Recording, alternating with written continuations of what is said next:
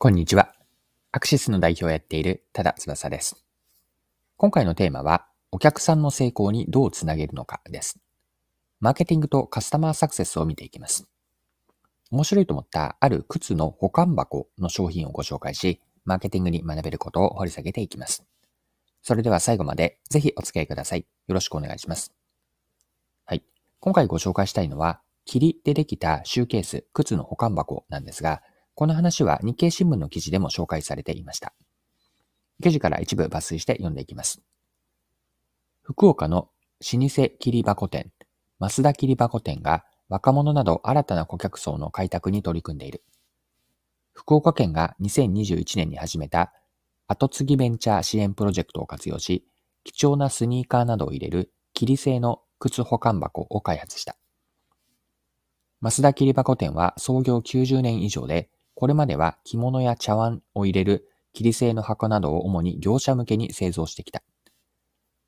2015年頃から一般向け製品の製造を始めたが、商品の幅を広げたいとの思いから、2021年に後継ぎベンチャープロジェクト一心に参加した。新事業を検討する中で、靴を最適な状況で保管できる霧のシューケースの製造に乗り出した。霧は防虫や調湿の機能があることから、靴を劣化しないよう保つ。革靴だけではなく、若者に人気の希少価値のあるスニーカーを保管するにも最適だという。靴好きの人への贈り物としての需要も見込む。はい。以上が日経の2022年10月23日の記事からの引用でした。はい。それでは、この霧のシューケースから、ここからは学べることについて掘り下げていきましょう。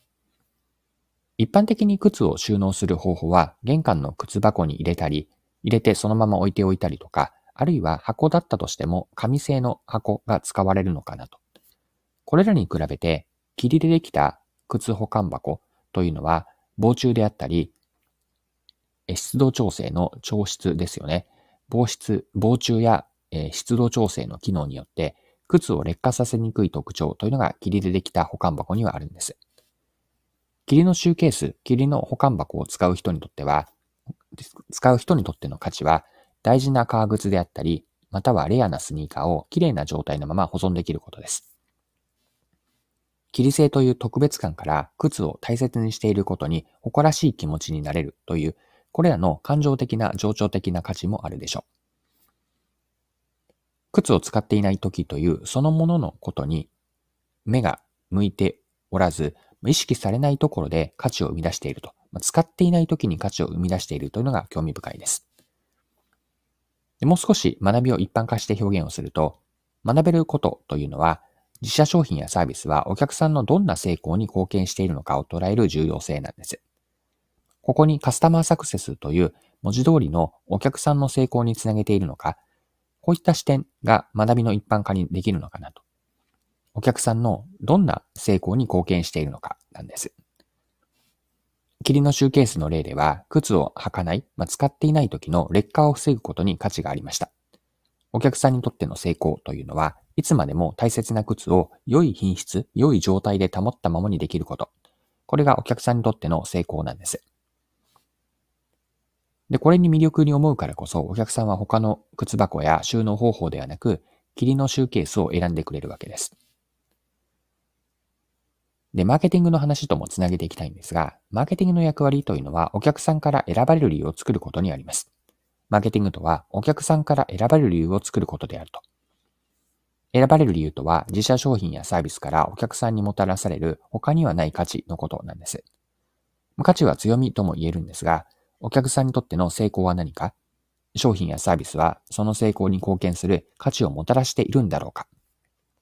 これらはマーケティングで常に意識して、そして深掘りをしておきたい問いだと思っています。はい、そろそろクロージングです。今回は、霧製の靴の保管箱、シューケースを取り上げて、学べることについて見てきました。最後に学びのポイントを振り返ってまとめておきましょう。今回はマーケティングとカスタマーサクセスという話として一般化したんですが、マーケティングというのは何かというと、マーケティングの役割はお客さんから選ばれる理由を作ることにあります。選ばれる理由というのは、お客さんにとって商品サービスが提供する他にはない価値、他にはない価値があるからこそ選んでもらえると。でここにカスタマーサクセスの観点を合わせると、自社の商品とかサービスはお客さんのどんな成功に貢献しているのか、その成功の貢献によってどんな価値をもたらしているのか、ここを掘り下げて、まあ、徹底的に掘り下げておくと良いのかなと。これを最後、学びのメッセージとして残しておきます。